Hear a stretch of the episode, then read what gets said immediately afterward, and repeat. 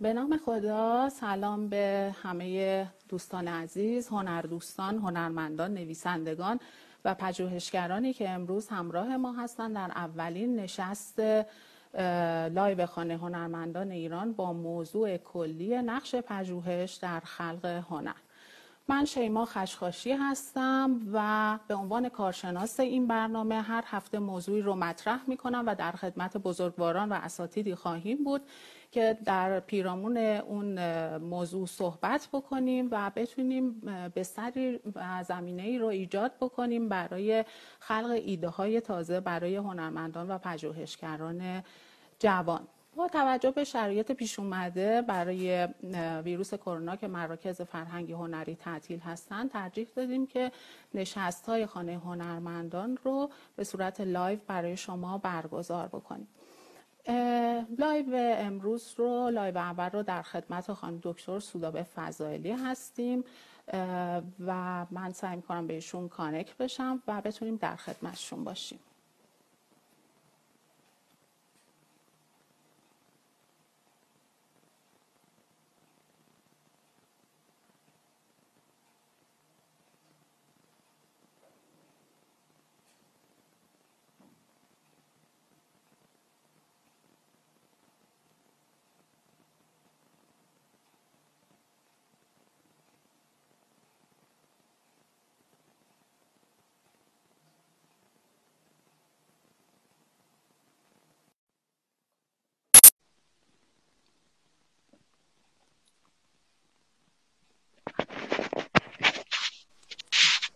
سلام خانم دکتر.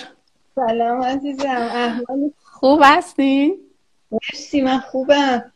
خیلی خوشحالم شما رو میبینم. خانم دکتر خوش آمدید به برنامه ما. ممنونم، مرسی. بسیار خوب، الان کادرتون درست شد. فکر میکنم فقط ثابت کنین دیگه اوکی باشه.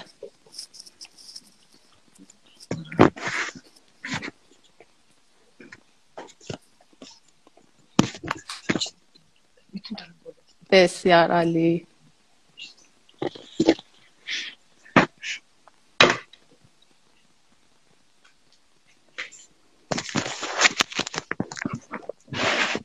بسیار خوب خانم دکتر، مجدد به شما خوش آمد میگم و خانم دکتر سودابه فضایلی به عنوان نمادشناس و اسطوره‌شناس از در واقع پژوهشگران مطرح ایرانی هستند و من اگر بخوام در چند جمله ایشون رو معرفی بکنم، خانم دکتر در کمبریج و لندن به تحصیل ادبیات انگلیسی پرداختند و در دانشگاه سوربن پاریس رشته‌های زبان پهلوی و زبان و ادبیات تطبیقی خوندند. در طول بیش از چهار دهه حدود چهل جلد کتاب ترجمه و تألیف داشتند و از ایشان منتشر شده و از میون اونها کتاب هایی که به بحث امروز ما یعنی ارتباط فرهنگ و هنر همخوانی داره شامل فرهنگ نمادها در پنج جلد و فرهنگ غرایب و همینطور کتاب شبرنگ بهزادی هست. خانم دکتر مطلع هستم که شما در سالهای دهه چهل به بعد ترجیح دادین که رمان‌ها و نمایشنامه‌های خودتون رو چاپ نکنید و فقط به کار تحقیق و پژوهش بپردازید و البته پس از این دوران کتاب صدا, صدا رو اگر اشتباه نکنم چاپ کردین و دوباره شور و شوقی در شما ایجاد شد برای چاپ مطالب و کتاب‌های جدیدتون. با توجه به این رویکرد ویژه‌ای که و اهمیتی که شما برای مسئله پژوهش قائل هستین، می‌خوایم نظر شما رو در این مورد بدونیم که چه تفاوتی میان انواع هنرها به لحاظ وابستگی به مطالعه و پژوهش وجود داره. ممنون میشم که در مورد این مسئله برای ما توضیحاتی رو بفرمایید. قبل از همه سلام می‌کنم خدمت همه دوستانی که صدای منو میشنون. در میان هنرها برخیشون واقعا به پژوهش قبل از خلق اثر بستگی پیدا میکنه. مثلا فرض کنید معماری، لزوما باید معمار وقتی که یک موضوعی رو میخواد توش کار کنه قبلش تحقیق کنه و بعد به این کار بپرده. همینطور فرض کنید در مورد تئاتر و سینما این پژوهش قبل از هنر یکی در مورد انتخاب کارگردان، وقتی که یک کاری رو میخواد روی صفحه ببره یا بندازه، حتما قبلش باید روش تحقیق کنه و در ضمن کار هم طبعاً باید هم روی صحنه آرایی تحقیق داشته باشه، هم روی لباس، و به هر حال یک تحقیق تاریخی هم در مورد اینها داشته باشه. به اضافه اینکه در مورد ادبیات و کتابت هم اگر که موضوع تاریخی رو، مثلا یه نمایشنامه تاریخی یا یک رمان تاریخی یا یک منظومه تاریخی میخواد بنویسه، حتما قبلش تحقیق لازم هست و این در موقع در قبل از خلق هنر این تحقیق لازم. اما در مورد بقیه کارها، مثلا فرض کنید در مورد نقاشی، در مورد مجسمه سازی، در مورد شعر، در مورد رمان به صورت آزاد، یه همچین تحقیق فوری قبل از کار لزومی من نمیبینم، به دلیل اینکه اون تراوت کار رو از بین میبره. هرچند که مثلا اون کاری که شما کرده بودید که فراخوان داده بودید برای نقاشی اسطوره‌ای، در مورد در مورد اسطوره بچه‌های نقاش کار کنن، خب خیلی اون به تحقیق قبل از خلق اثر نیاز داشت، چون که به هر حال باید یه متن اسطوره‌ای رو میخوندن، روش کار میکردن. اما یه نقاش به طور عادی مثلا وقتی میخواد یه پورتره کار کنه، یه منظره، یه طبیعت بیجان کار کنه، لزومی به تحقیق نداره و این در واقع ارتباط با فرهنگش داره، ولی تحقیق و پژوهش آنی احتیاج نداره. مثلا باز من راجع به شعر میخوام خدمتتون بگم، من میشناختم دوستانی رو، حتی شاعرای مدرنیستی رو که کلمات رو، واژه ها رو از توی فرهنگ لغت در می آوردن، کنار هم میچیدن، بعد شعر میگفتن. خب این یعنی آه. چی؟ یعنی تصنع محض. مطلقاً اون خودجوشی هنر و اون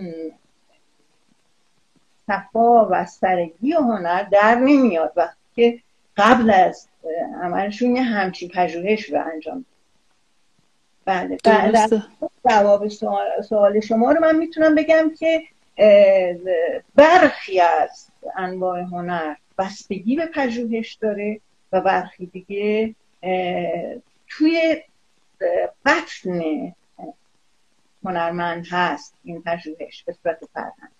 درسته، یعنی شما معتقدین که گاهی اوقات ما به یک انتقال حس لحظه‌ای در خلق هنر نیاز داریم و این ممکنه که هیچ ارتباطی به حالا مطالبی که ما قبلا خوندیم یا در ضمیر ناخودآگاه ما ممکنه که ارتباط داشته باشه یا نداشته باشه. به هر حال ما میتونیم این مسئله رو در واقع پیگیری بکنیم با شناخت نمادها و فرهنگها. و اینکه شما برای ما توضیح بدین که چه ارتباطی بین نماد، فرهنگ و زیباشناسی هنر وجود داره و این ارتباط رو ما چطور میتونیم در واقع در مورد صحبت بکنیم.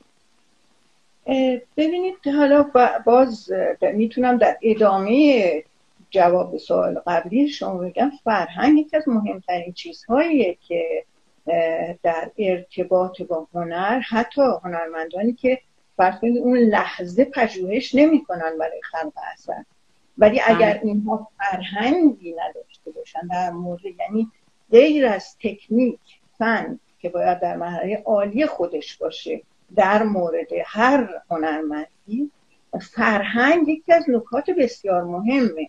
یعنی اینکه اگر که مثلا فرض کنید یک شاعری خیلی هم قریحه شاعرانه داشت و یک شعر ناب هم گفت، اما فرهنگ خودش رو گسترش نداد، شعر کلاسیک رو نخوند، شعر مدرن رو نخوند، شعر جهان رو نخوند، این آدم نمیتونه، یعنی تداوم هنر، تداوم خلق هنر در ارتباط مستقیم با فرهنگ، و اگر این شخص فرهنگ نداشته باشه شروع میکنه به تکرار خودش و کارش، هنرش بی‌محتوا میشه. بنابراین مسئله هنر تنگاتنگ با تنگاتنگ با فرهنگ هنرمند پیش میره و همه هنرمندانی که دارن کار میکنن و کارشون ارزش داره مطمئن باشید که دارن کار فرهنگی هم در کنار اون میکنن. یعنی حالا به قول قدیمی ها به این مسئله فرهنگ و فرهنگ داشتن میگفتن باسواده، طرف باسواده. یعنی اگر که در رشته خودش و به طور کلی در مورد هنر سواد و فرهنگ کافی نداشته باشه متوقف میشه. درسته. حالا به هر حال البته این هست که جالب اینه که توی جهان امروز چه در جهان به خصوص در جهان سوم هنرمند رو فقط بازیگران سینما میدونن، یعنی نه حتی بازیگران تئاتر، فقط بازیگران سینما تا هنرمند هستن به زعم مردم و بقیه هنرمندان و نقاش و مجسمه ساز و ادیب و اینها رو قاطی در واقع هنرمند نمیدونن. و در این حال حالا این خب یک چیزیه که ارتباط به فرهنگ عامه داره تا بتونن بفهمن که هنر یک چیز گسترده است و شقوق مختلف داره، فقط بازیگر سینما هنرمند نیست، مهمتر از او کارگردان سینما است که در واقع این فیلم رو ساخته. داره این به تدریج البته جا میفته. مهازا حتی در مورد بازیگران سینما یکی از مهمترین چیزها اینه که اینا مطالعه دائم داشته باشن. سا... مثلا اون طرف دنیا با خصوص اروپا بازیگران چندین زبون میدونن و فرهنگ بالایی دارن. اینی که حالا درسته که در سینما شما فقط یک چند لحظه یک جمله یا یک پاراگراف رو حفظ میکنید و میگید و یا اون رو بازی میکنید، حالا هنرمند تئاتر، بازیگر تئاتر بالاتر از اون از نظر مقام فرهنگی و به همین دلیل هم هست که الان بسیاری از بازیگران سینما دنیا هستن که حتما یک بازی تئاتر میکنن، میرن روی صحنه برای اینکه اثبات کنن که نه فقط یک کالا نیستن بلکه انسانن و فرهنگی هستن. حالا این مسئله رو اگر که من بخوام همینجا قطع کنم و بیش از این ادامه ندم و به نماد بپردازم، این سوالی که شما کردید که نماد با هنر چه ارتباطی داره، در واقع ببینید وقتی که یک موضوع خاص، یک ایده ماورایی یا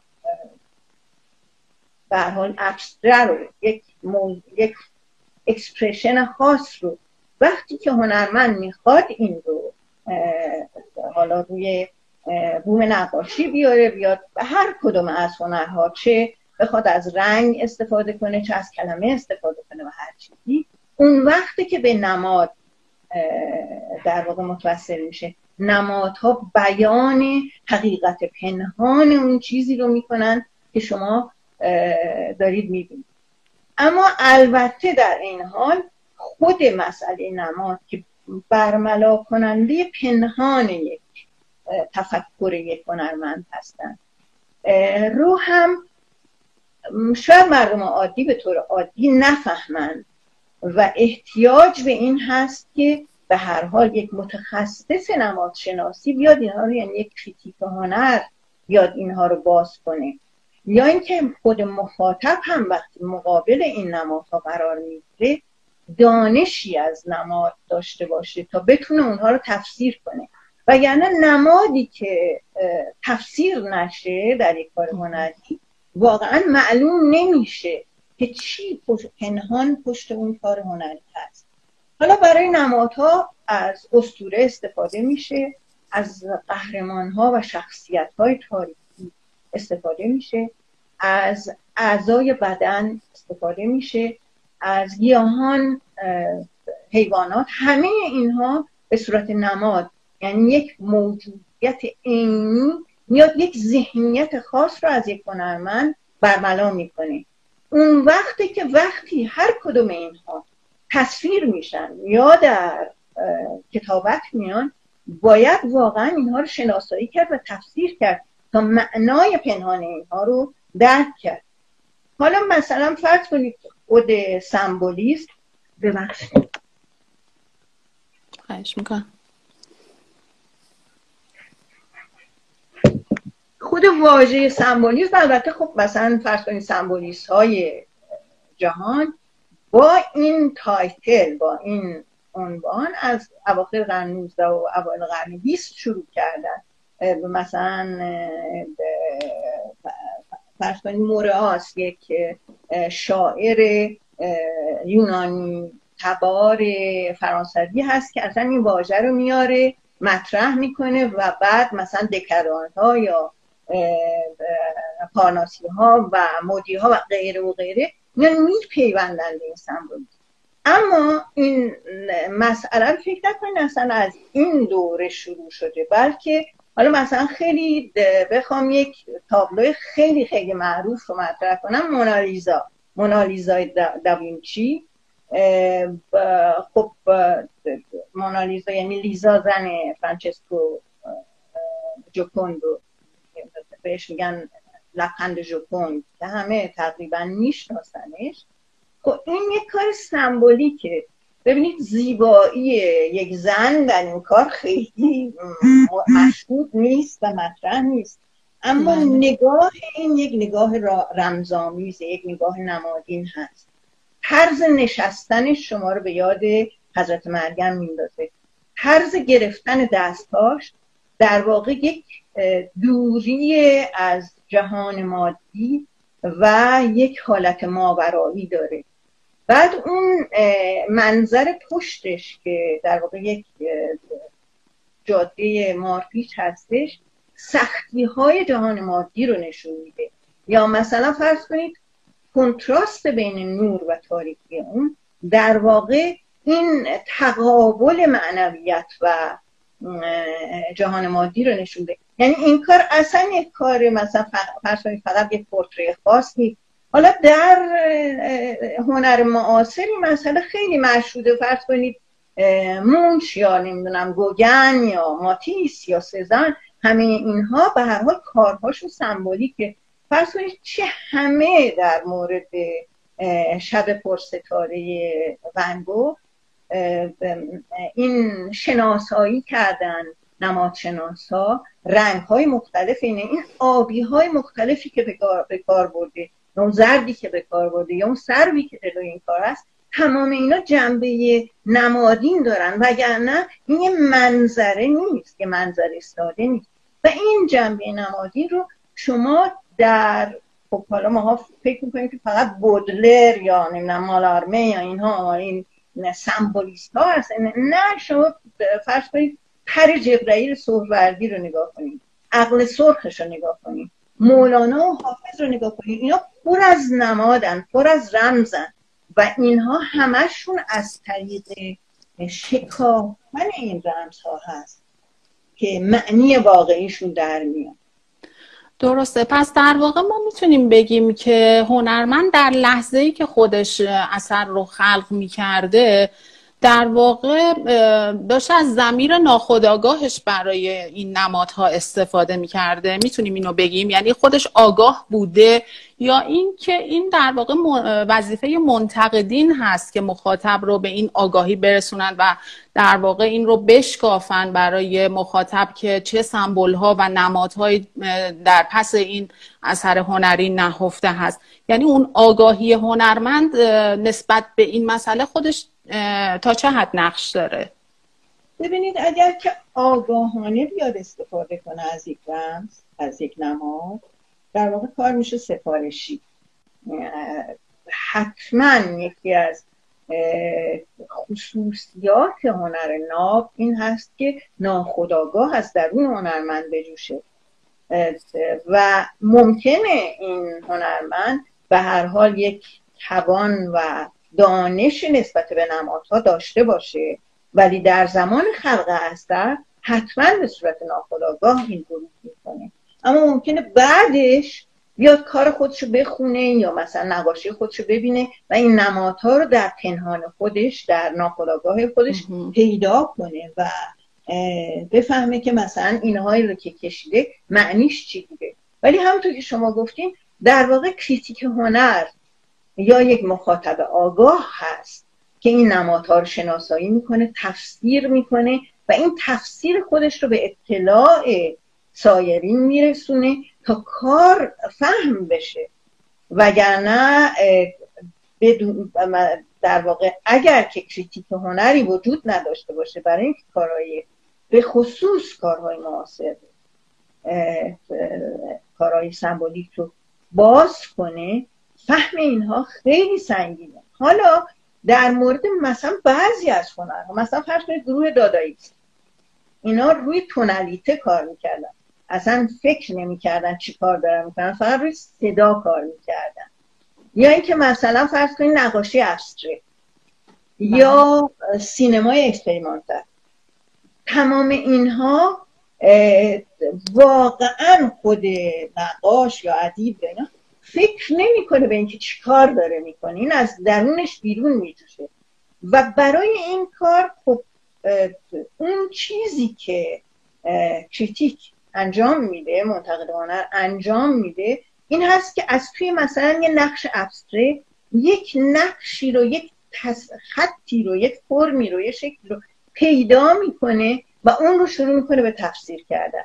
و تفسیر این در واقع برای اینه که خب ما گفتیم که حتما در نمادها باید یه عینیتی وجود داشته باشه تا ذهنیت برملا بشه، ولی وقتی که است این عینیت رو چجوری میتونه پیدا کنه؟ ببینید سه تا مسئله داره در واقع تفسیر کار نمادی. یکی اسوسیاسیون تداعیه، یکیش تعاطی افکاره، یکی دیگهش همزادپنداری. این سه تا پایه هایی هستن که برای یک نمادشناس برای اینکه بتونه یک کار هنری رو تفسیر کنه ازش استفاده میکنه. خب مثلا فرض کنید حالا توی کار ابستره و فرض کنید کار کولا رنگا رو داره مصرف میکنه، این رنگ‌ها رو که داره مصرف میکنه با اون فرمی که داره مصرفش میکنه، یک نمادشناس میدونه این رنگ‌ها چه معنی میده و در نتیجه اون رو تبدیل میکنه. و این فقط یک مثل پارچه نیست که مثلا یک گوشه آویزون شده، یک کار هنریه. هرچند که تو کار هنری خیلی مدرن مثل ابسترکسیون یا غیره تقلب خیلی زیاده، باز این نمادشناس و کریتیک هنر هست که میتونه بفهمه این کار یک کار اصیل ابستره یا یک کار در واقع باسمه‌ای ابستره هست. درسته، همینطوره. شما تا چه حد وفاداری هنرمند رو به فرهنگ ملی و بومی خودش ضروری میدونین؟ یعنی اینکه مثلا اگر من یک هنرمند ایرانی هستم به فرهنگ ایرانی پایبند باشم و مثلا از نمادها و المانهای حالا کشورهای دیگه استفاده بکنم یا نکنم، شما این رو فکر میکنین که چطور هست؟ یعنی این وفاداری و پایبند بودن به فرهنگ ملی ضروریه برای هنر امروز، برای اون چیزی که در هنر معاصر ما داره اتفاق میفته؟ والا من بخوام صراحتاً بگم هنر که هنر بومی صنایع دستیه. هنر به معنی واقعی کلمه نیست، یکی از خصیصه های هنر جهان شمول بودنشه و در واقع اگر که هنرمند خودشو بخواد پایبند بکنه به یک مرز کوچیک، هنرش هم در مرز کوچیک میمونه. داره استفاده میکنه از تکنیک جهانی، حالا چرا باید موضوعش موضوع خاص و مربوط به یک مرز کوچیک باشه؟ اون وقتی که اون ارتباطی که برقرار خواهد کرد مطمئناً جهانی نخواهد شد و باید. ولی در مورد ملی من نمیدونم این چیزی که شما میگین ملی منظورتون آیا اینه که سیاسی باشه یا شعار سیاسی باشه؟ در این صورت اگر منظورتون هست کاری که سیاسی یا شعاری باشه تو محدود زمانی از بین میره، میمیره. یعنی در واقع تاریخ مصرف مشخصی داره. مشخصی داره. ولی هر کار نابی رو، هر هنر نابی رو شما میتونید توش سبقه های سیاسی ببینید، سبقه های تاریخی ببینید. همه اینها درش در مستقر هست در یک کار هنری، چنان که دیدید بارها و بارها مولانا رو، مثنوی مولانا رو آمدن و فرض کنید تفسیر ماده‌گرایانه روش کردن یا مثلا این اصلا این نیست که مولانا میخواسته مثلا یک کار فرض کنید سیاسی بنویسه، نه، در بطن این اثر هست و هر زمان هم هر سیاسیگری هم که بیاد برخورد میکنه با همین این موضوع که مثلا فرض میکنه که اون بخش از کار مولانا این مفهوم سیاسی رو داره، ولی واقعا این نیست که مولانا بر مبنای سیاستی خاص کار خودش رو نوشته. بله همینطوره. و در واقع حالا میتونم سوالم رو به شکل دیگه هم مطرح بکنم و اینکه درک یک اثر هنری تا چه حد به درک فرهنگ اون هنرمند مربوط میشه؟ یعنی میخوایم بگیم که آیا مثلا یک هنرمند باید فرهنگ بستر... یعنی من وقتی یک کار هنری رو میبینم آیا حدس میزنم که این آدم یا آدم با فرهنگه یا نه؟ یعنی مثلا شما کار یه هنرمند ایرانی رو ببینین اصلا بدون اینکه اسمش رو بدونین متوجه بشین که یه دفعه این هنرمند میتونه مربوط به ایران باشه یا مربوط به هند باشه. منظورم این هستش، یعنی اون هویت فرهنگی توی کارش نمودار باشه. ببینید در دوره معاصر اصلا نمیشه یه همچین چیزی رو خواست. میشه اون وقت بله در دوران قدیم مثلا فرض کنید دوره که مینیاتور میکشیدن، حالا این واژه مینیاتور واقعا یه واژه فرنگیه که آدم دوست نداره برای ریزنگاره های خودش به کار ببره، ولی حتی وقتی که اون تیپ نقاشی رو میکشیدن و الان شما میفهمید که این فرض کنید ایرانیه، یعنی در واقع ما یک گستره مربوط به زبان فارسی هست یا به فرهنگ ایرانی هست، این مال زمانی هست که جهان اینقدر نزدیک نشده. ما الان در یک دهکده جهانی داریم زندگی می‌کنیم، در نتیجه الان اگر که یک ریزنگاری شبیه به مثلا دوره صفوی شما بکشید در واقع عقب گرد کردیم، مگر اینکه نوآوری خاص درش اتفاق بیفته. الان نمیشه این المان‌های ملی رو روی یک کار پیاده کرد وقتی که در واقع هیچ چیز ماها الان ملی نیست، همه چیز ماها بین‌المللی، از فرهنگمون، از رویکردمون، از رفتارهامون، همه چیز ماها قاطی با جهان، همه ماها در دهکده جهانی داریم زندگی میکنیم. نمیشه این رو به طور بله ممکنه کسی هست که مثلا فرض کنید یک المان ایرانی رو استفاده میکنه در کارش، ولی نوعی استفاده میکنه که یک آدمی که در مثلا پاریس هم وایساده از این کار لذت میبره، ممکنه این المان رو شناسایی نکنه اما اون رو به عنوان یک هنر ناب قبول میکنه، اما اونی که ایرونیه میفهمه این المان ایرونی. میدونید یعنی یه همچین اتفاقی در جهان امروز هست. بله در جهان قدیم رسانه ها وجود نداشتن، ولی حالا مثلا یه من صحبت از رسانه ها کردم، یکی از اتفاقا خطرات کارهای نمادین، کارهای سمبولی همین هست که خیلی ارتباط برقرار کردن باهاش مشکله، فهمش مشکله و در نتیجه افراد کم باهاش ارتباط برقرار میکنن و اون وقت همینجاست که اگر این افرادی که متوجه این هنر پیشرو نوآور و در این حال سمبولیک نشدن رسانه ای رو در اختیار داشته باشن میتونن باعث بدفهمی بسیاری از مردم باشن. یعنی رسانه ها حالا چه جراید چه تلویزیون روی یک خط بسیار باریک حرکت میکنن. اونها میتونن جهت بدن به شعر، میتونن جهت بدن به نقاشی و هنرها و اگر که خودشون در یک سطح واقعا فرهنگی بالا نباشن میتونن اصلا جلوی هر جور نوآوری رو بگیرن و این در بسیاری از کشورهای جهان سوم وجود داره. یعنی این که متاسفانه در قدیم یک کسی که مثلا یه روزنامه نگار و یک کسی که کریتیک هنر بود سطح بالای بسیار هنری رو میفهمید. الان ما که نقد نداریم تقریبا توی مملکت، یعنی نقد منتقد واقعی هنر خیلی کمن، انگشت شمارن، شاید من نمیشناسمشون. در نتیجه این میفته دست رسانه ها. رسانه ها میتونن خطرناک بشن اگر که فرهنگ کامل و فهم کامل کارهای پیشرو رو نداشته. بله کاملا درسته. خانم دکتر ممنونم از توضیحاتی که در مورد ارتباط فرهنگ و هنر دادین، بسیار جالب بود.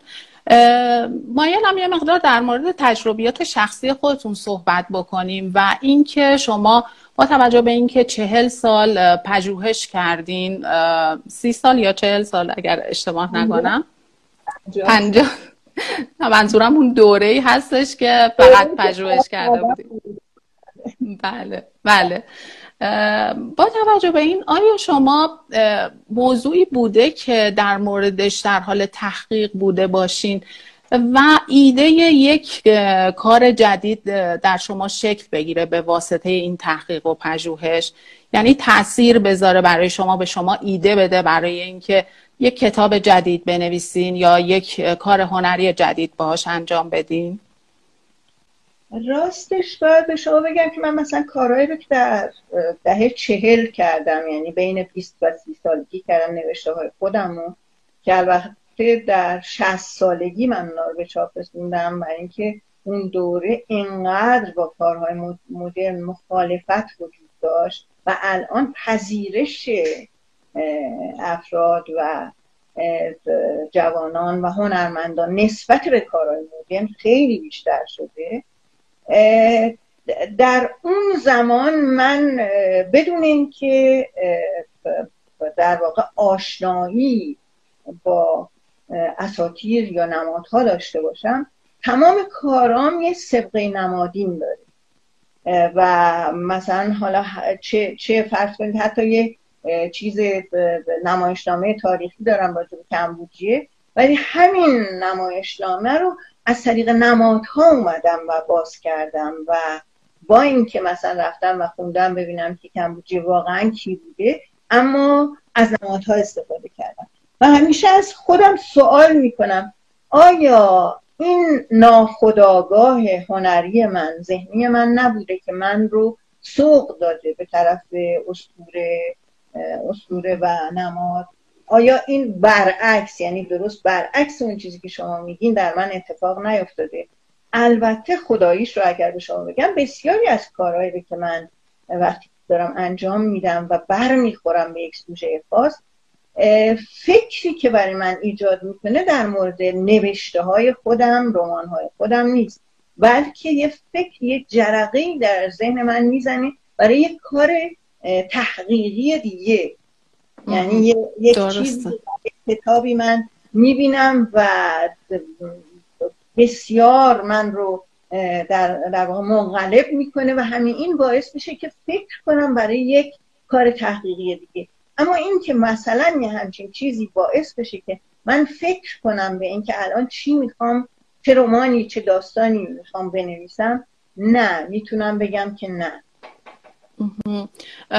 یعنی در واقع شما معتقدین که پژوهش به صورت زنجیروار ایده‌هاش میتونه به همدیگه وصل بشه. وقتی که شما در مورد مسئله پژوهش میکنین، ایده های پژوهش های بعدیتون هم در شما شکل میگیره. همین اتفاقی که در نقاشی و در سایر هنرها میفته، کما اینکه یک هنرمند نقاش وقتی که در حال خلق یک مجموعه هست، همینطور که جلو میره مراحل بعدی کارش در ذهنش نقش میبنده و میدونه که مثلا برای مجموعه بعدی میتونه چه ایده‌ای رو دنبال بکنه و چه کار بکنه.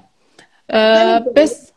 در خلق هنر این ایده براش پیش میاد. بله درسته. بله درسته. خانم دکتر، کتاب فرهنگ نمادهای شما خیلی به نظر من قابل استفاده است. برای کسایی که میخوان در واقع به نوعی بیان سمبولیک داشته باشن و یک آگاهی داشته باشن نسبت به نمادهایی که در هنر خودشون میخوان به کار ببرن. آیا مایل هستید یه مقدار در مورد این کتاب برای ما صحبت بکنیم؟ بله حتما. در واقع کتاب نمادها رو من با علاقه به نمادها دیگه در سنی بودم که ذهناً نسبت به نمادها آگاهی پیدا کرد. بله. از چند تا از فرهنگ‌های نماد رو خواستم و گشتم و این فرهنگی رو که ترجمه کردم که در واقع مؤلفین اصلیش جان شوبرلیه و الانگردران هستن، این رو انتخاب کردم برای کار خودم چون دیدم هم نگاه هنری داره، هم نگاه معنوی داره و هم زیبا نوشته شده. البته اینا این دو تا مؤلف اصلی هستن که از ده ها محقق مختلف و از جهان، از نمادشناسا، اسطوره‌شناسا، جامعه شناسا، روانشناسا و غیره و غیره استفاده کردن، چه خود یعنی باهاشون ارتباط مکاتبه‌ای داشتن، چه از روی کتاب‌هاشون. ما نزدیک شاید سی صفحه چهل صفحه آخر کتاب این بیبلیوگرافی این دو نفر هست که کتابشناسی این دو نفر هست که در واقع از چه مجموعه ای اینها استفاده کردن. من از سال هفتاد و هشت در واقع اولین جلد کتاب نمادها در اومد. من از سال هفتاد و چهار شروع کردم کارم رو، سال هفتاد و هشت اولین جلد در اومد و به تدریج تا سال هشتاد و هفت جلدهای دیگه کامل شد. اخیرا این به چاپ چهارم رسیده و این خودش برای من، شما نمیدونید چقدر چه پاداش عظیمی که خیلی از افراد در واقع استادان دانشگاه، محققان و دانشجویان از این کتاب این گونه استفاده میکنن و خب من فکر کنم بزرگترین پاداش یک مؤلف یا مترجم همینه که ببینه که چقدر کارش بود استفاده قرار گرفته. اخیراً نشر جیهون سابق اینو درآورده بود، نشر نیک تصمیم گرفته که کار رو تجدید چاپ کنه، در انچه مجدد این رو حروفچینی کردن و این یک سالی من دوباره روی این فرهنگ کار کردم برای اینکه اون زمانی که من کار میکردم اینترنت وجود نداشت و در واقع تمام تحقیقات من روی کتاب‌هایی بود که داشتم یا میگفتم از اون ور آب‌ها برای من بیارن و غیره. الان دیگه واقعا یک جهان در روی میز شما، یه چیز خیلی کوچولو روی میز شما هست که با تمام جهان ارتباط دارید. بسیاری از خوانویس‌هایی رو که در اون زمان موفق نشده بودم پیدا کنم در کتاب‌های موجودم الان اضافه کردم. یک تجدید نظری در مورد تلفظ اسما کردم و الان در واقع چاپ تموم شده، حتی صحافی هم تموم شده، منتها به دلیل کرونا هنوز وارد بازار نشده، ولی خب این مجموعه الان به صورت کمپکت هست، یعنی سه جلده. قبلی پنج جلد بود، الان سه جلده، ولی خب هر جلد شاید هشتصد صفحه اینجورا میشه، ولی بهتره که همه رو با هم بفروشن برای اینکه مثلا در چیز قبلی جلد چهارم و پنجم ناگهان نایاب شده، افراد تو سوم می‌خریدن، چهارم و پنجم رو پیدا نمی‌کردن. الان وقتی که این به صورت همراه در میاد، یعنی هر سه جلد با هم در میاد، این اتفاق دیگه برای کسی که مایله که این کتاب رو در دسترس داشته باشه پیش نمیاد. بله درسته. خیلی ممنونم از شما خانم دکتر از اینکه امروز در خدمتتون بودیم و تونستیم از صحبت‌های خوب شما استفاده بکنیم و ممنون از اینکه همیشه دعوت ما رو میپذیرین و در نشست‌های ما شرکت میکنین. منم خیلی خوشحال میشم که بیشتر شما رو ببینم و در صحبت‌های در این مراسم شرکت کنم. ممنونم از صحبت‌های خوبتون. ما برنامه رو با شما، اگر صحبت خاصی باقی نمونده به پایان میبریم. حرفی برای پایان دارین شما خانم دکتر؟ نه واقعا جز تشکر و اینکه امیدوارم این مسئله فرهنگ و حتی نمادشناسی در هنرها چنان جا بگیره که هر هنرمندی خودش رو موظف بدونه به اینکه باید فرهنگ داشت تا تداوم هنر رو داشته باشه. بله درسته. ممنونم خانم دکتر. ما در واقع لایو دوم رو با دکتر ایرج اسکندری خواهیم داشت و ساعت در واقع هفت با ایشون گفتگو خواهیم کرد. خیلی ممنونم خانم دکتر. خدا نگهدارتون. مرسی.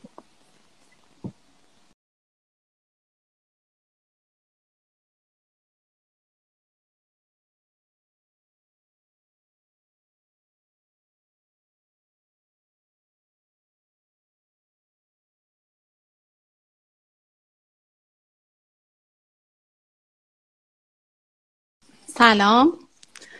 سلام علیکم. حال شما چطوره؟ خوب هستین آقای دکتر اسکندری؟ خوبین شما؟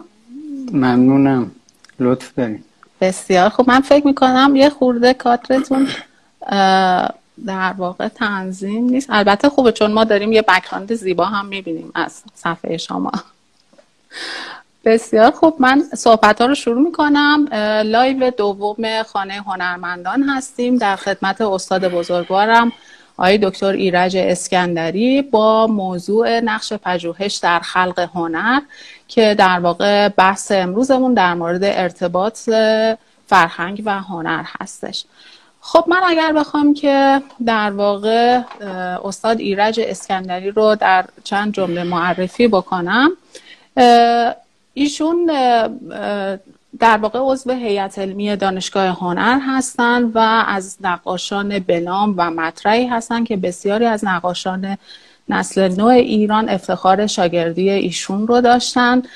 کارشناس نقاشی رو در دانشگاه هنر خوندند و همینطور کارشناسی ارشد و درجه دکترای خودشون رو هم در رشته پژوهش هنر از دانشگاه هنر اخذ کردند. ایشون در پنجاه و سومین بینال ونیز ایتالیا در سال هشتاد و هشت به عنوان هنرمند منتخب از ایران حضور داشتند. دبیر نمایشگاه جنبش هنر مدرن ایران در موزه هنرهای معاصر تهران بودند در سال هشتاد و پنج و در میان سالهای شصت و چهار تا هشتاد و چهار عضو گروه نقاشی حوزه هنری بودند. همچنین به عنوان دبیر نخستین دو سالانه بین المللی جهان اسلام در سال هفتاد و نه انتخاب شدند.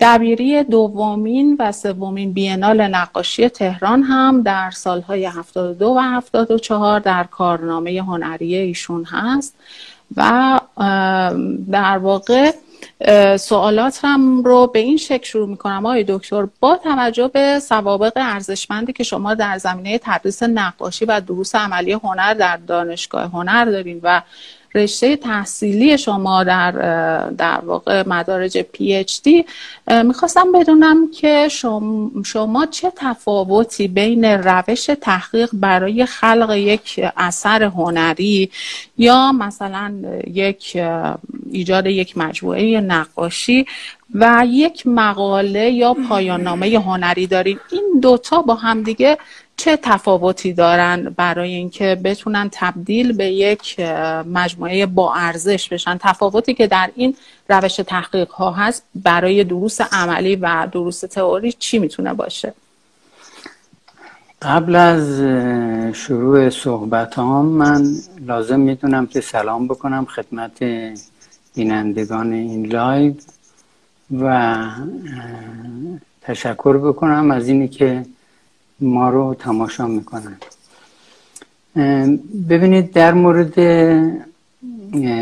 انجام یک کار پژوهشی، یک مقاله یا یک پایان نامه،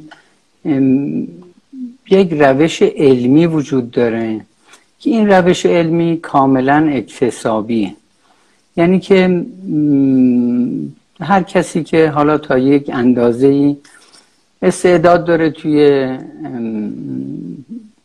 به اصطلاح کار پژوهشی میتونه این روش رو دقیق یاد بگیره، اون به اصطلاح نکاتی که لازم هست و راجع به یک موضوعی تحقیق بکنه. مثلا ما یک موضوعی انتخاب کرده، یک دانشجو یا یک محقق، خب این به لحاظ اینکه کف... کیفی یا کمی نوع به اصطلاح جمع‌آوری اطلاعاتش یک مقدار متفاوت هست. در مورد یک تحقیق کیفی ما ابتداعاً میایم اطلاعات رو به روش کتابخانه‌ای یا منابع موجود جمع‌آوری میکنیم، دسته‌بندی میشه، اینها بعد بر اساس اون کیس استادی که داریم خب مجموعه این اطلاعات و داده ها رو میایم تحلیل میکنیم و بعد اون هم یک نتیجه گیری داره. در زمینه به اصطلاح بخش کمیش خب بر اساس یک تحقیق میدانی جنبه آماری پیدا میکنه یا از طریق مصاحبه و میره جلو و همون ترتیب تا یک نتیجه گیری عاید پژوهشگر میشه. ببینید این یه روش علمیه. در مورد یک کار هنری ما هیچگاه در دانشگاه نمیگیم که برو یک مثلا روش تحقیق رو اجرا بکن برای اینکه بتونی یک کار هنری بکنی. لازمه که برای انجام یک کار نقاشی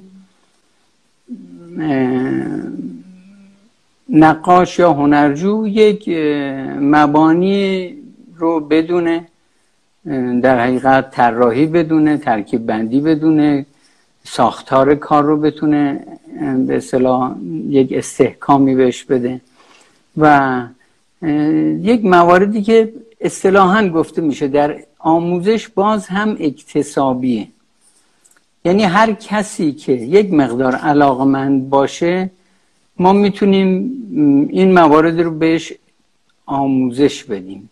یعنی طراحی رو میشه آموزش داد، رنگ رو میشه بهش به اصطلاح آموخت و در مورد ترکیب بندی صحبت کرد یا ساختار اثر رو به اصطلاح با بالا پایین کردن این رو به یک جای به اصطلاح مناسب رسوند. اما از یک مرحله به بعد دیگه در کار هنری چیزی نیستش که نه استاد بتونه به به اصطلاح هنرجو تزریق بکنه نه کسی دیگه. این به یک شوقی نیاز داره. این لغت شوق یه واژه‌ایه که مرحوم آقای جعفری همیشه به زبون می آورد، میگفت اون شوق رو باید دانشجو داشته باشه. یعنی که مرحوم آقای جعفری وقتی میومد سر کلاس اول سعی میکرد این شوق رو تو بچه‌ها ایجاد کنه، با صحبت کردن، با اون تحرکی که میداد به کلاس، بعد شروع میکردن بچه ها به کار کردن. حالا اون شوق و اون به اصطلاح اون باطنی که باید وجود داشته باشه تا یک نفر یک کار هنری بکنه، از این به بعد دیگه بستگی به اون ذات طرف داره. اون هیچ جا هیچ کس نمیتونه آموزش بده که چه کار. ما فقط میتونیم بگیم شده یا نشده.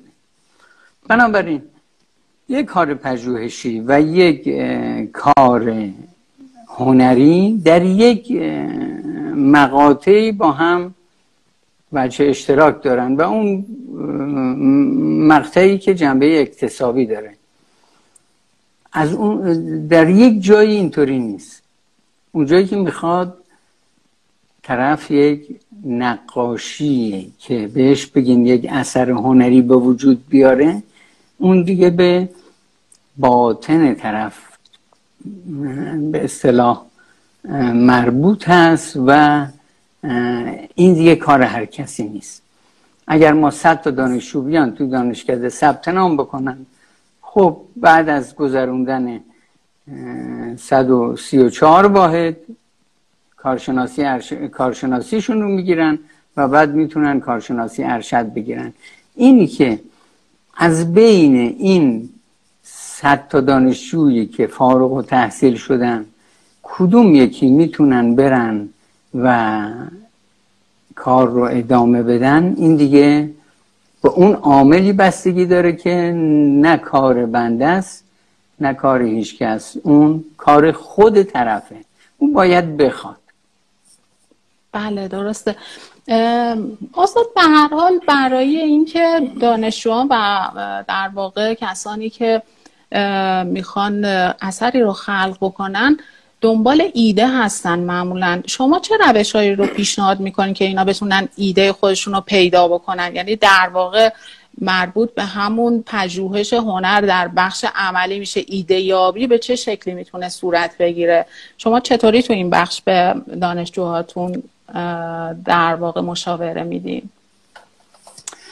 اگر اجازه داشته باشم یک مقدار برگردم به سوال قبلتون، بعدن این سوالتون رو جواب بدم. یعنی در ادامه میخواستم یک مطلبی رو عرض بکنم که تو اون تفاوت کار هنری رو با کار پژوهشی شاید بیشتر بشه توضیح داد.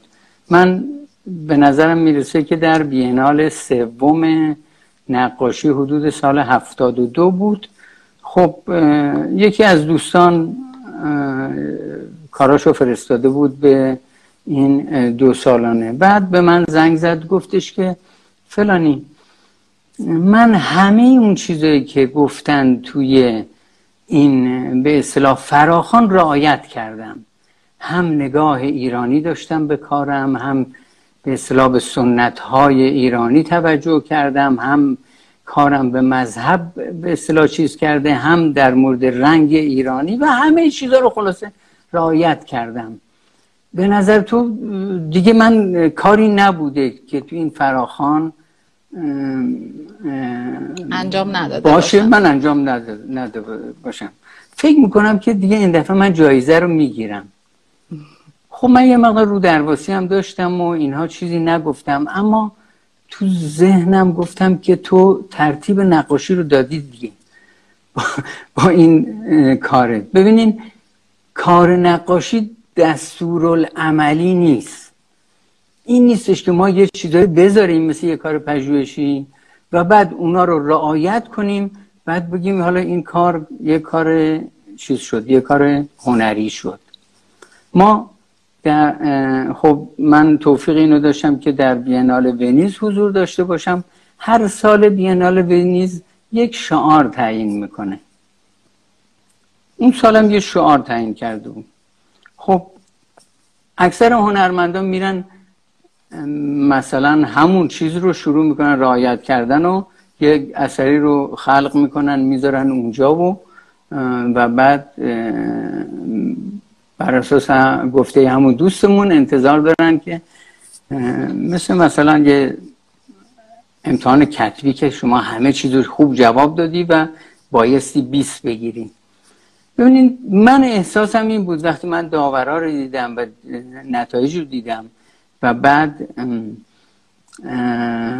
خب سالهای قبل و بعدش هم بعدن دیدم و اینها، احساس کردم که این تعیین موضوع و تعیین تم یک تلس برای هنرمندان.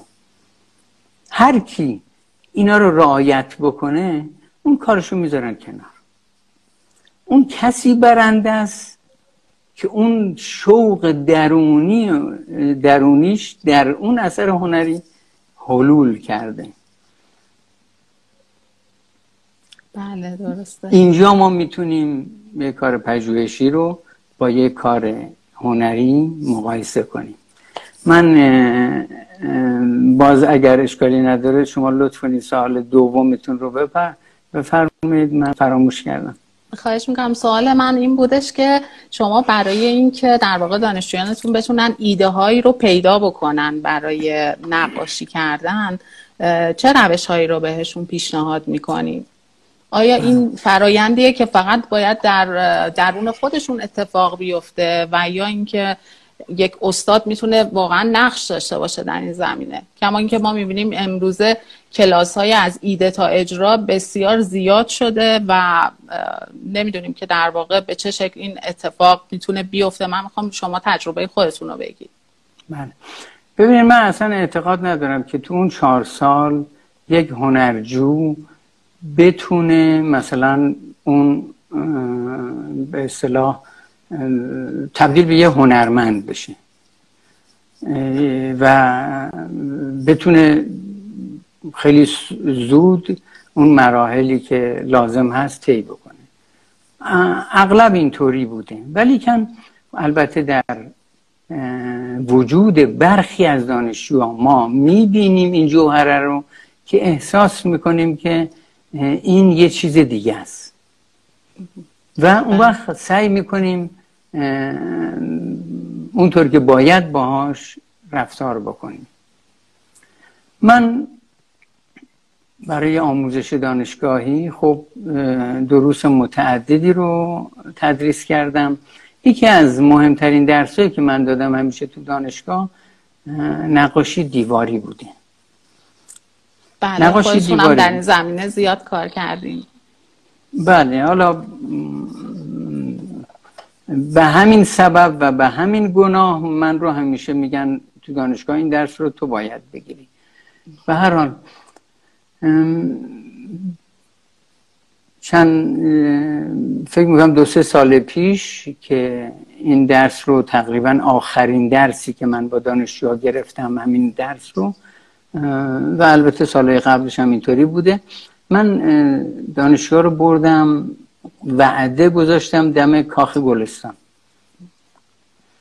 خب بچه ها اومدند و دو کلاس پونزده نفره یه چیز حدود سی نفر از دانشجوها اومدن اونجا بود و ما وارد محوطه کاخ گلستان شدیم. این جلسه اول کلاس نقاشی دیواری بود و خب من اول گفتم که خب بچه ها دور بزنید این محوطه رو ببینید.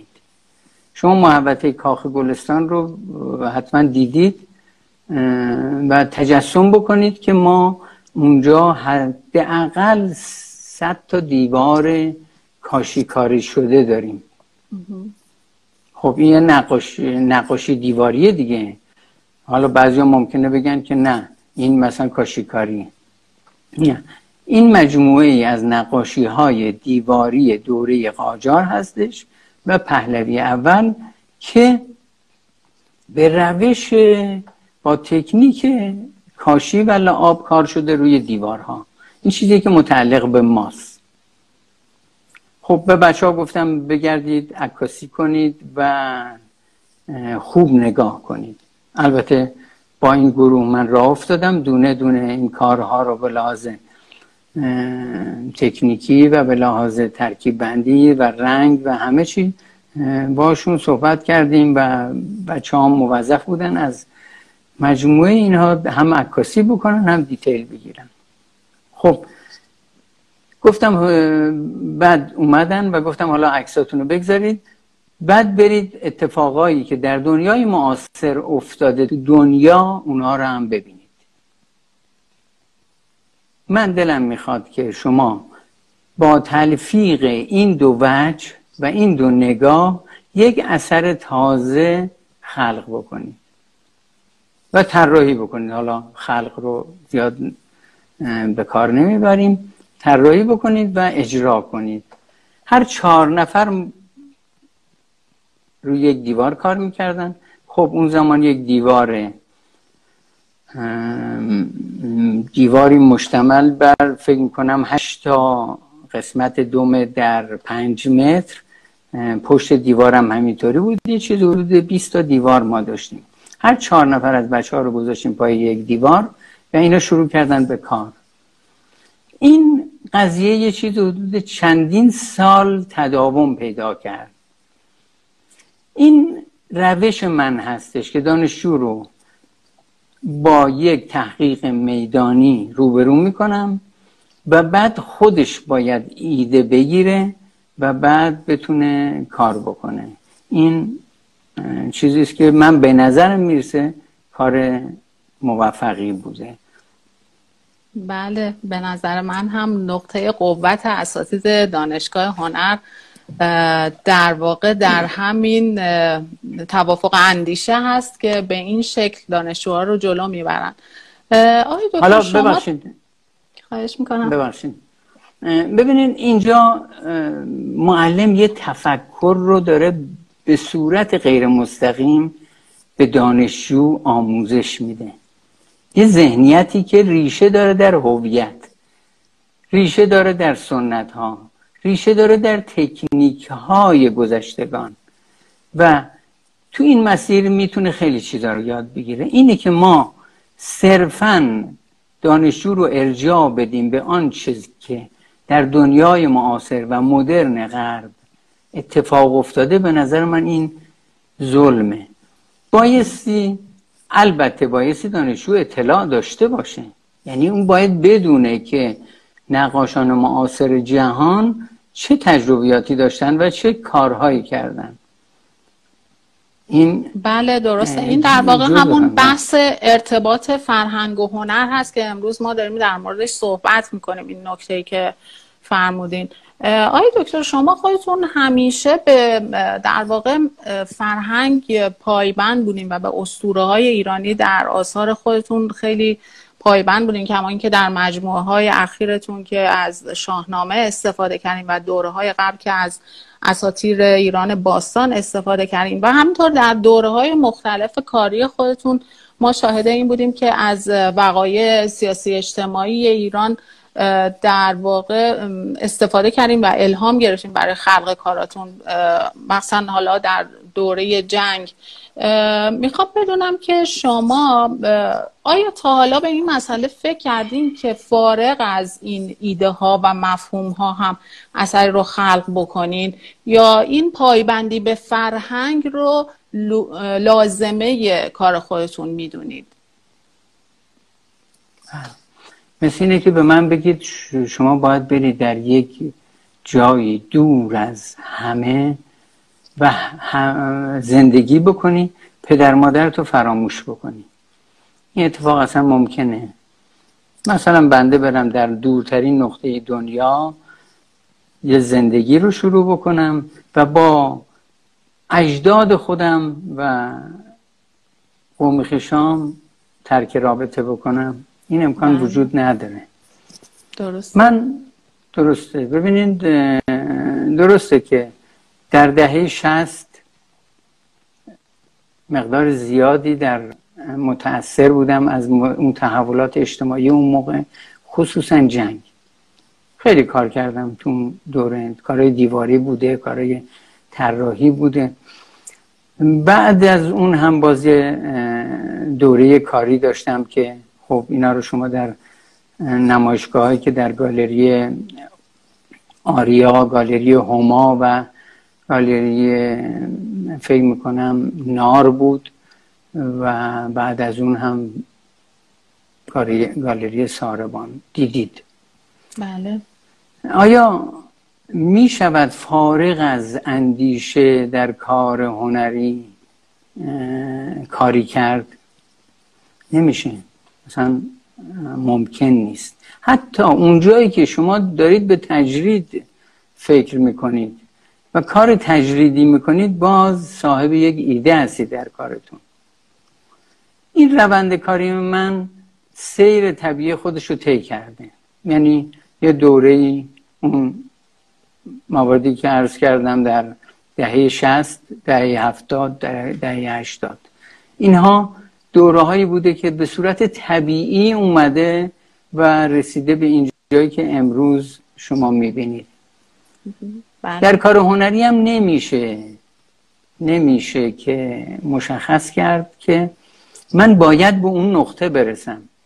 مثلا همچین چیزی طرح یک همچین چیز غلطه. بعضیا میگن من میخوام از فیگوراتیو شروع کنم تا برسم به چیز، برسم به تجرید یا به ابستره. در واقع خب سلسله مراتبی رو براش تعیین میکنن. تعیین میکنه. خب اصلا چه کاریه؟ ها الان برو سراغ تجرید. همین الان برو سراغ اون چیزی که فکر میکنی باید برسی.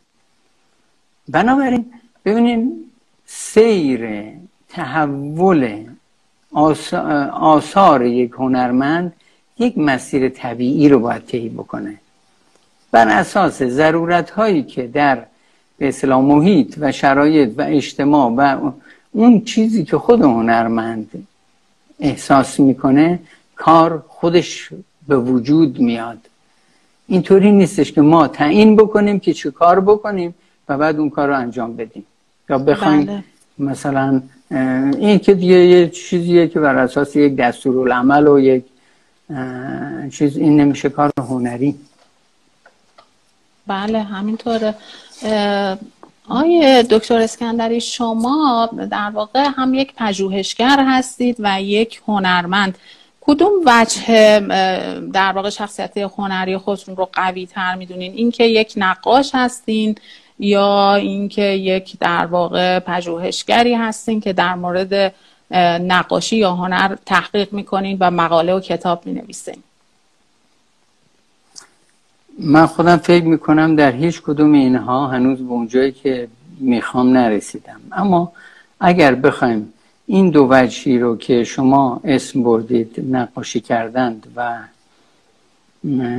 کار پژوهشی، من به نظرم یک کار دیگر رو هم یک وجه دیگر رو هم باید در نظر بگیرید و اون کار اجرایی است. من یه چیزی حدود بیست سال رئیس دانشکده بودم، دانشکده هنرهای تجسمی دانشگاه هنر، و معادل این هم مدیریت گروه رو داشتم، مدیریت های مختلف دو سالانه ها و این کارهای اجرایی که خب انجام دادم. یعنی دلم خواسته یک کمکی بکنم، در کنارش کار پژوهشی کردم و نقاشی. الان که نگاه میکنم برمیگردم میبینم که وقتی که میشینم پشت سپای توی آتلیه هیچ لذتی رو برابر با این نمیتونم به اصطلاح مساوی بکنم، برابر بکنم. من با یک زیرکی خدمت شما باید عرض کنم که من خودم رو سعی میکنم یه نقاش بدونم، اون بقیه موارد رو بذارم کنار. گرچه در کارهای اجرایی احساس میکنم تونستم یه کارهایی که باید میکردم رو انجام بدم که یک دیگری شاید نمیکرده. من مثلا توی دانشگاه، خب شما فرمودید که دانشگاه هنر خصوصا رشته نقاشیش حداقل در این مدت سی ساله یک نمونه‌ای بوده در میان دانشگاه‌های ایران به لحاظ تنوع استادان، به لحاظ اندیشه، به لحاظ تفکر، به لحاظ تکنیک و به لحاظ همه اون چیزایی که میگید. یعنی این تنوع رو من تو کار مدیریتیم سعی کردم که حفظ بکنم و به وجود بیارم. توستم خیلی کارها بکنم که فکر میکنم در زندگی خیلی ها مؤثر بودم. مثلا من سال هفتاد و دو فکر میکنم مدیر گروه نقاشی شدم. وقتی که مدیریت رو قبول کردم سه از استادای ما تقریبا اخراج شده بودند، یعنی اصلا واحد درسی بهشون نمیدادن. من اولین کاری که کردم پرسیدم خب چرا آقای روح بخش، روح بخش رو که دیگه شما میشناسید دیگه، استاد روح بخش چرا درس نمیده؟ گفتن اصلا نمیتونه، براش کلاس نمیذاریم، میره سوئیس و میاد و فلان. آقای روح بخش رو اصلا حقوقش رو قطع کرده بودند. آقای فرشید ملیکی دو سال بود که کلاس براش نشتند. آقای دکتر سلطان کاشفی رو گفته بود بری مطالعه کنی و بعد بیای تاریخ هنر درس بدی. اولین کاری که کردم آقای فرشید ملیکی کلاس گذاشتم. گفتن بچه‌ها نمیرن سر کلاسش، اتفاقا شلوغ‌ترین کلاس ها رو آقای فرشید ملیکی داشت، آقای دکتر کاشفی یکی از استادانی است که البته الان بازنشست شدن که تونستن به مرتبه استاد برسن. آقای دکتر کاشفی یکی از استادان خیلی خوب تاریخ ما بودن در طول این مدت. ایشون کار گرفتم. آقای استاد روح بخش رو هم رفتم تا اونجایی که تونستم تلاش کردم تا حقوقشون دوباره برقرار شد و ایشون دوباره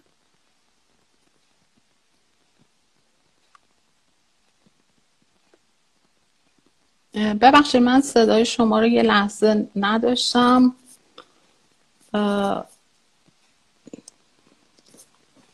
یه لحظه اجازه بفرمایید ببینم چرا صدا قطع شده. میشه صحبت بفرمایید؟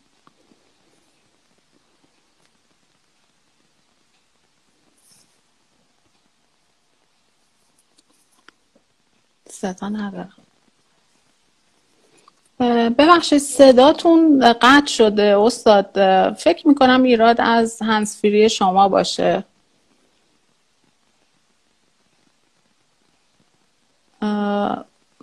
استاد عزیزم آقای دکتر ایرج اسکندری من صدای شما رو ندارم.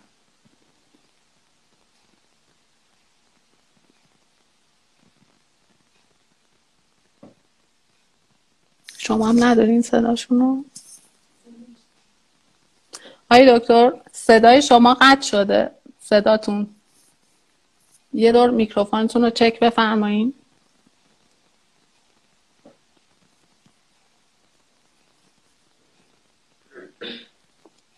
نه الان هنوز صدا رو ندارم. میخواین هندزفری رو خارج کنین شاید درست بشه.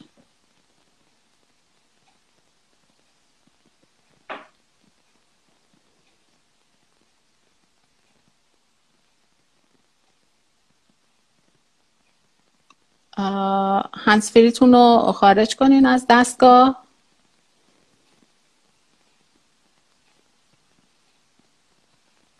شما صدای من دارین؟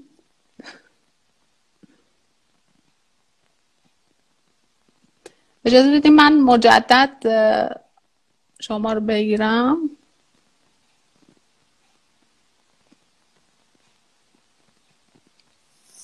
شما صدا ندارین؟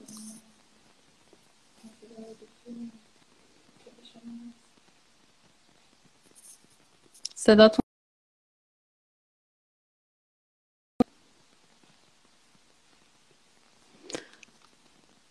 بله. بسیار خوب ما کانکشنمون رو فعلا از دست دادیم. من تلاش میکنم مجدد ایشون رو در واقع اد کنم به برنامه لایومون.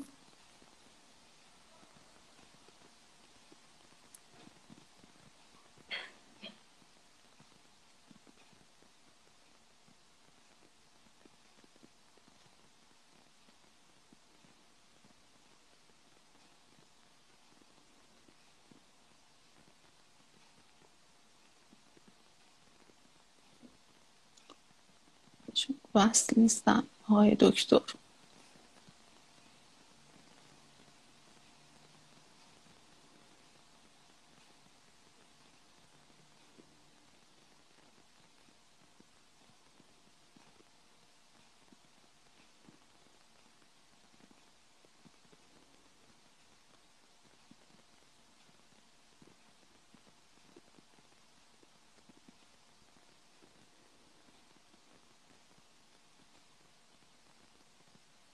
من همچنان لایو هم خانم فرهمن.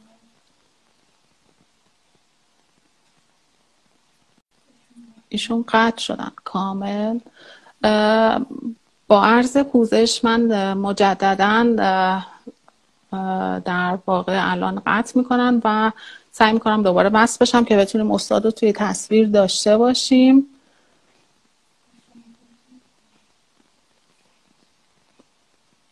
هنوز خارج نشدم البته، ولی خب نمیتونم استادو پیدا بکنم.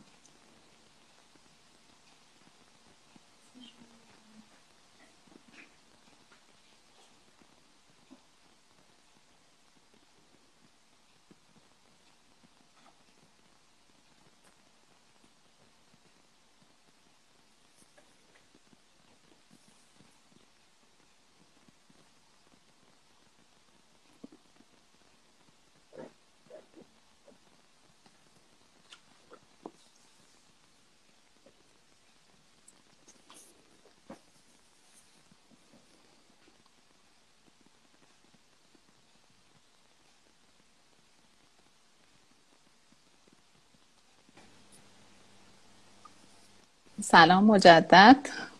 ببخشید نمیدونم چه اتفاقی افتاد. خواهش می‌کنم. بله درسته. بله. از کجا صحبت ما من صحبت‌های شما رو تا اونجا متوجه شدیم که در مورد استاد روح بخش داشتین صحبت می‌کردین که کلاس‌های ایشون رو هم در واقع تشکیل دادین و کلاس‌های بسیار موفقی بوده. بله، کلاس‌های آقای روح بخش تشکیل شد و بسیار موفق بود. خب می‌دونید که روح بخش یکی از هنرمندان تأثیرگذار در جنبش نقاشی معاصر ایران و آقای فرشید ملیکی که از استادان بسیار بزرگ و با احساس و پر احساس هستند و همچنین استاد بزرگ ما آقای دکتر سلطان کاشفی. برای این روند ادامه پیدا کرد و ما بعد از ایشون مثلا تونستیم آقای دکتر سلیمی رو در دانشگاه بپذیریم، استخدام بکنیم. بعد از اون شما میبینید آقای دکتر کامرانی هستند، آقای دکتر عربزاده هستند، آقای دکتر صادقزاده، آقای دکتر خدادادی و آقای نوبهار. یه مجموعه ای رو ما در دانشگاه هنر در بخش تجسمی فراهم کردیم در گروه نقاشی. به نظر من بی نظیر هستن این این معلم، البته غیر از بنده بقیه همه بی نظیر هستن و این مدیریتی که من سعی کردم داشته باشم یک نوع مدیریت با به اصطلاح به قول معروف همون که قرآن میفرماید فبشر عبادی الذین یستمعون القول و یتبعون احسنه، این رو ما آوردیم توی کار اجرایی. خب همه اینا به کنار، امروز من دلم میخواد یک نقاش باشم. یک دو سال دیگری رو فکر میکنم در دانشگاه حضور خواهم داشت که بشود یه چیزی حدود چهل سال، چهل و دو سال، و اگر عمری باقی باشه دلم میخواد این بقیه رو نقاشی کنم و به هیچ چیز غیر نقاشی فکر نکنم. بله بسیار عالی، ممنونم از صحبتهایی که فرمودین آقای دکتر. من دلم میخواد که شما یه مقدار هم در مورد، چون در واقع موضوع ما در مورد پژوهش در هنر هست و حالا بخشی رو هم ما در مورد ارتباط فرهنگ و هنر در آثار شما صحبت کردیم و شما دیدگاهتون رو نسبت به حالا کار دانشجوهاتون فرمودین.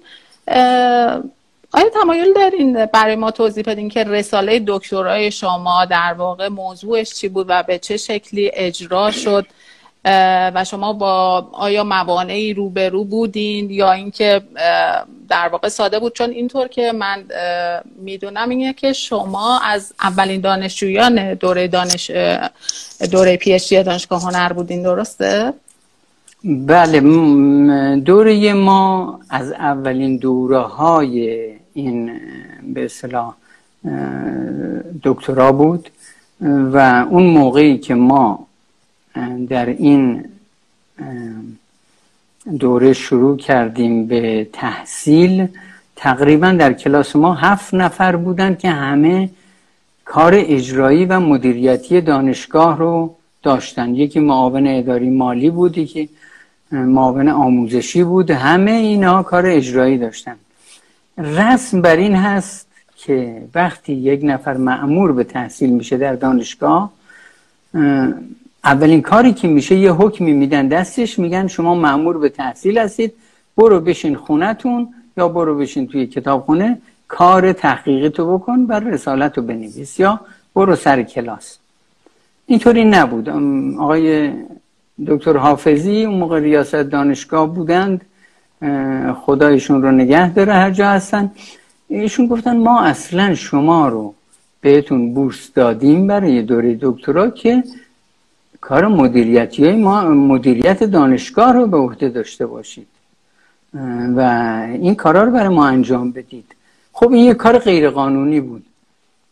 بعدم که من دکترامو گرفتم و دوستان دیگرمون هم که این به اصطلاح تحصیلشون تموم شد، بابت کار مدیریتی و اجرایی که داشتیم در دوره بعدی به اصطلاح حکومت آقای احمدی نژاد بود، همه رو بین بیست میلیون تومان تا سی میلیون تومان جریمه کردند که شما کار مدیریتی داشتید. آره شما کار مدیریتی داشتید و نباید نباید کار اجرایی میکردید، فقط باید دانشجو میبودید.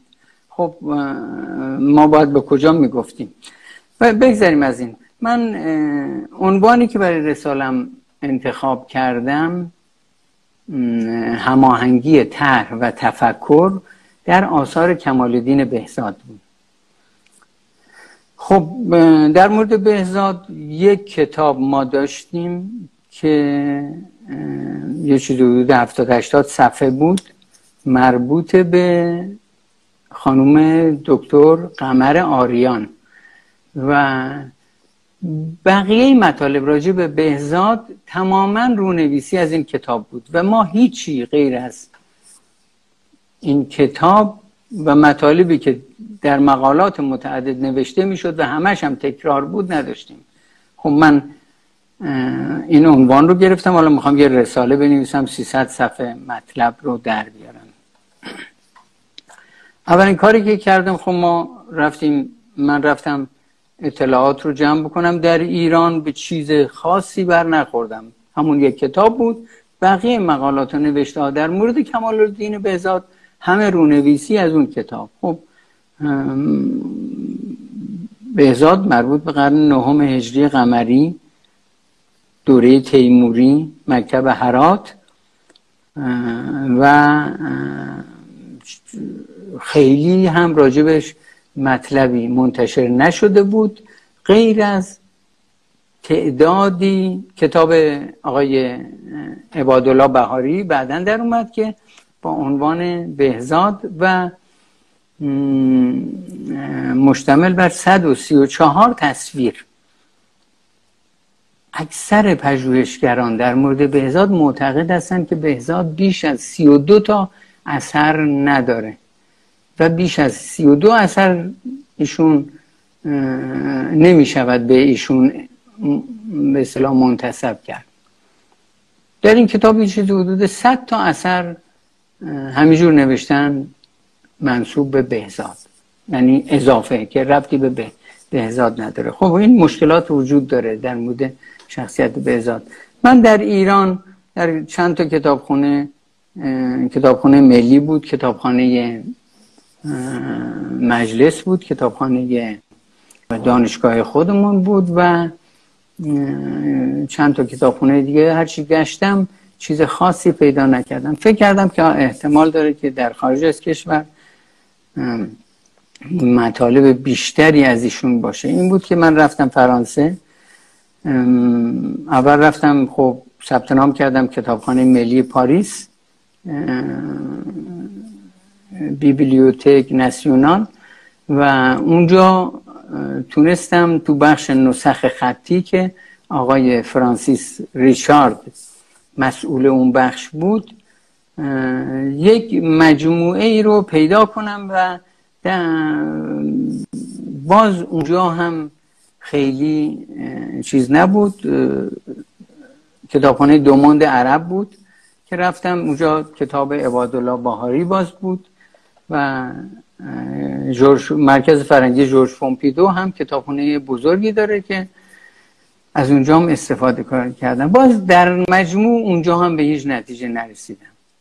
فکر کردم که خب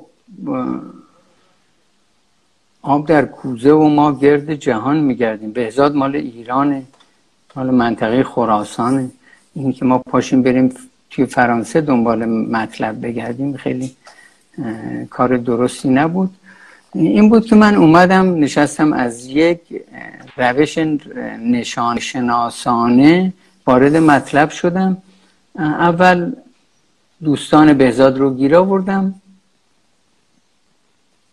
تفکر اونا رو مطالعه کردم، مذهب این افراد رو مطالعه کردم و بعد یک نشانه های از عرفان اسلامی رو که به اصطلاح در آثار هنری معمولا متجلی میشه، اینا رو یادداشت کردم و بعد آمدم کارهای بهزاد رو گذاشتم جلوم.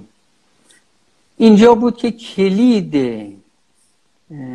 در تصویر آثار بهزاد افتاد دست من و به راحتی تمام آثار انگار گشوده شدند و خودشونو به ما معرفی کردند و من تونستم یه کار خیلی خوب بکنم. ببینین ما دوستان بهزاد، ملا حسین واعظ کاشفی که کتاب روضت الشهدا رو تدوین کرده، عبدالرحمن جامی،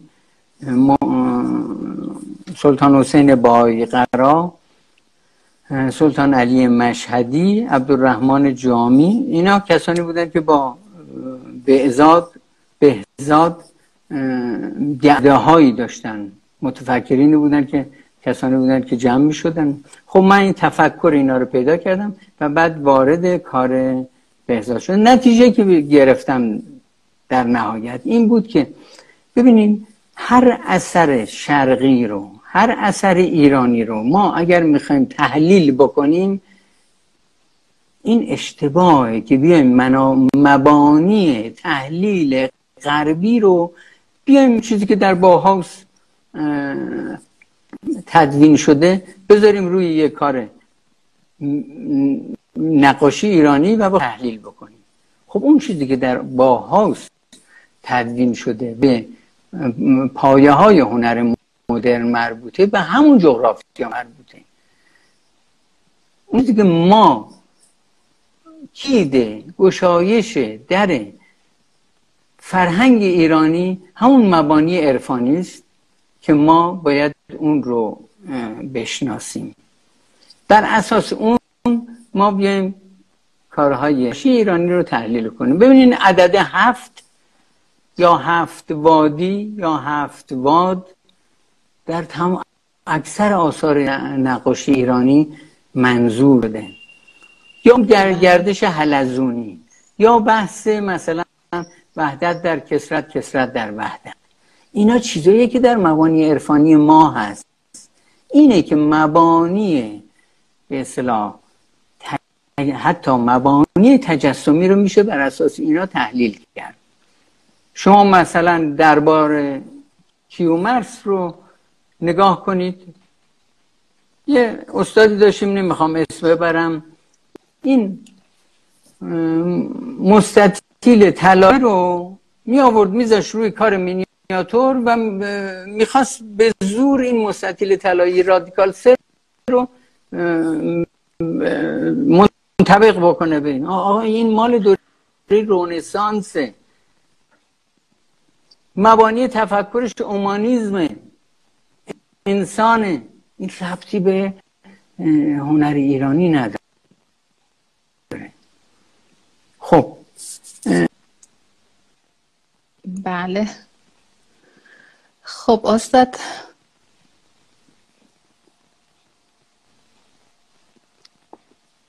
مشکل صدا همچنان وجود داره متاسفانه.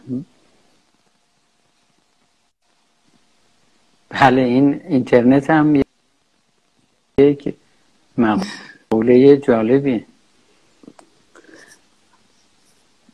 بله استاد میخوای شما هندزفری رو خارج کنی شاید بهتر بشه. صدا نه... صدای شما رو من دارم. بله الان اگر تصویر و صدا با هم مچ بشه فکر میکنم مشکل حل شد. خب اجازه بدیم من برگردم به سوال‌ها و بله. ببینم صدا که من میاد؟ چیز... بله یکی از سوال‌هایی که من دیدم این بودش که یکی از دوستان سوال کرده بودن که آیا رساله دکترای شما چاپ شده و قابل دسترس هست برای علاقمندان؟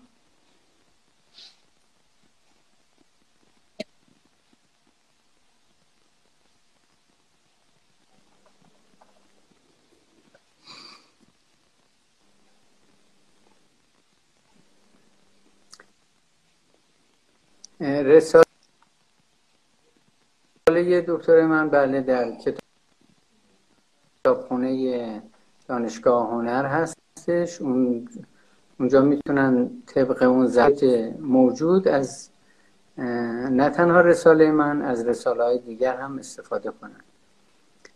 بله. شده بود که موضوع رساله کارشناسی ارشد من من نقاشی دیواری رو کار کردم. تاریخ نقاشی دیواری در ایران و جهان. بله بسیار خوب. من سوال دیگری نمیبینم اینجا به جز این که یکی از دوستان سوال کرده بودن که منابع بهشون معرفی بکنیم برای مطالعه نقاشی ایرانی. صدا رو دارید؟ بله.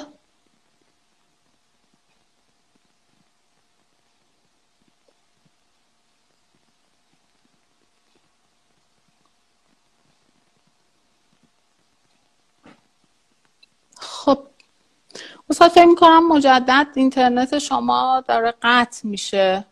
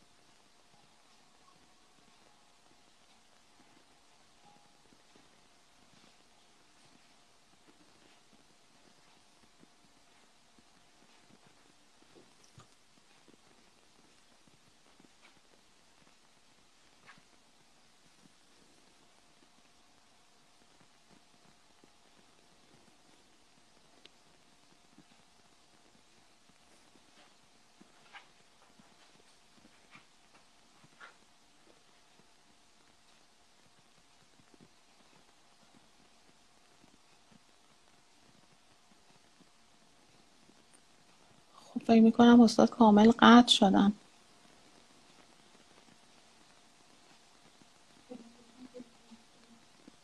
بله آره اینترنتشون ضعیف شده. اولش خوب بود ولی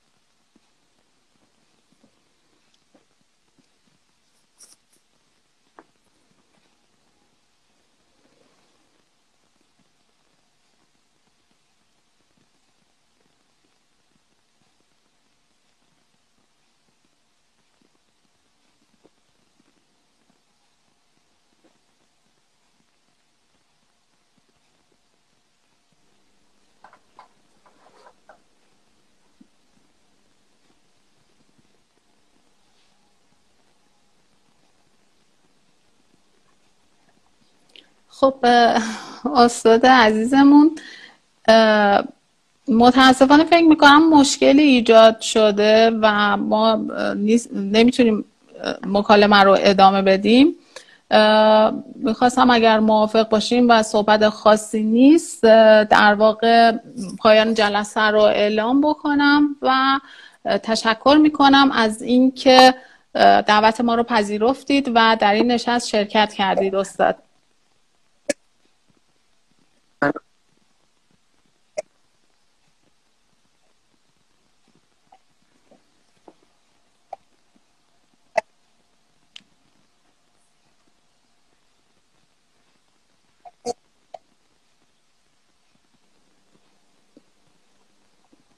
من فکر می‌کنم کامنت ها رو که باز می‌کنیم این مشکل ایجاد میشه.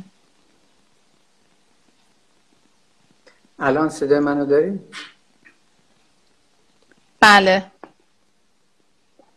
مشکل از کامنت ها هست استاد. وقتی کامنت ها رو باز می‌کنیم انگار اختلال ایجاد میشه در صحبتمون.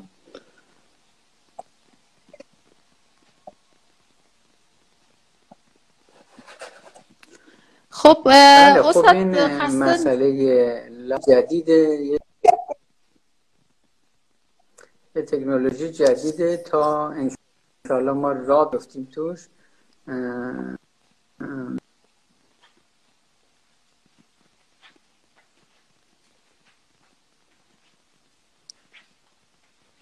بله، من همچنان صدای شما رو ندارم. شما صدای من دارین؟